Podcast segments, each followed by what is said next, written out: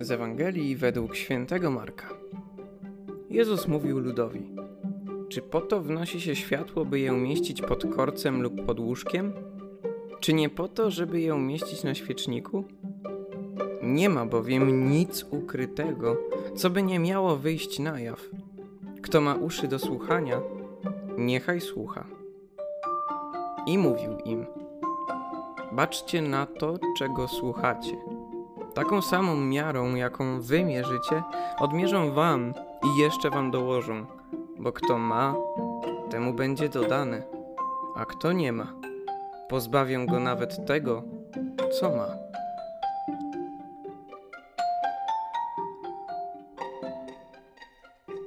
Na pewno przechodziłeś kiedyś przez obce i ciemne miejsce. Co wtedy czułeś? Czy był to strach, lęk, czy niepewność?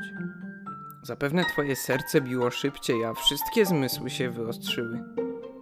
Lecz nawet chodzenie po domu, miejscu, które znasz najlepiej, może być w ciemności niebezpieczne. Możesz wejść na przeszkodę, w kant stołu lub pozostawiony na dywanie klocek. Na szczęście, chrześcijanin to osoba, która zawsze kroczy w świetle. I nie tyczy się to tylko przestrzeni, które są nam dobrze znane. Możemy zostać rzuceni w zupełnie nową, obcą okolicę, bo nie jesteśmy sami. Idzie z nami Chrystus, który oświeca drogę. Już nie jesteśmy skazani na ciemności tego świata, destruktywne ideologie, wzorce prowadzące w stronę wyobcowania i pustki czy cele, których osiągnięcie niszczy nas samych. Wiara nie jest dodatkiem na drodze życia. Jest zasadniczą podstawą.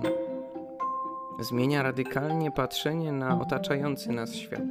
Sprawia, że nawet obszary, które wydają się nam bezsensowne, nabierają zupełnie nowej jakości. Są oświecane przez blask Chrystusa.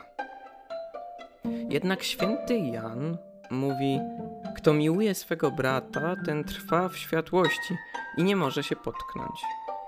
Światło pozostawione tylko dla siebie, dbając o swój własny interes, szybko się wypala. Bardzo szybko zaczyna brakować mu paliwa i gaśnie. Dla Jezusa najważniejszy był drugi człowiek. To z miłości do niego poniósł śmierć na krzyżu. Jako osoba wierząca, masz obowiązek dzielić się światłem Chrystusa. Inni muszą mieć szansę zrewidować swoje życie w tym blasku, choć jeszcze sami nim nie świecą. I choć pozostawienie wiary dla samego siebie, niewychylanie się z tłumu jest dużo łatwiejsze, to nie tego oczekuje od ciebie Jezus. Dzisiejsza Ewangelia niesie jeszcze jedno przesłanie. Czasami w życiu mierzymy się z problemami, o których nikomu nie możemy powiedzieć. Wielu z nas najcięższe walki toczy nie z kim innym, jak z sobą samym.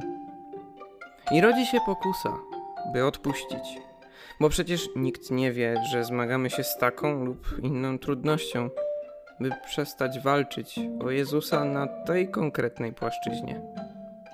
Jednak On zna Twój trud. Wie, jak wielki wysiłek i jak wiele wyrzeczeń dla Niego poniosłeś.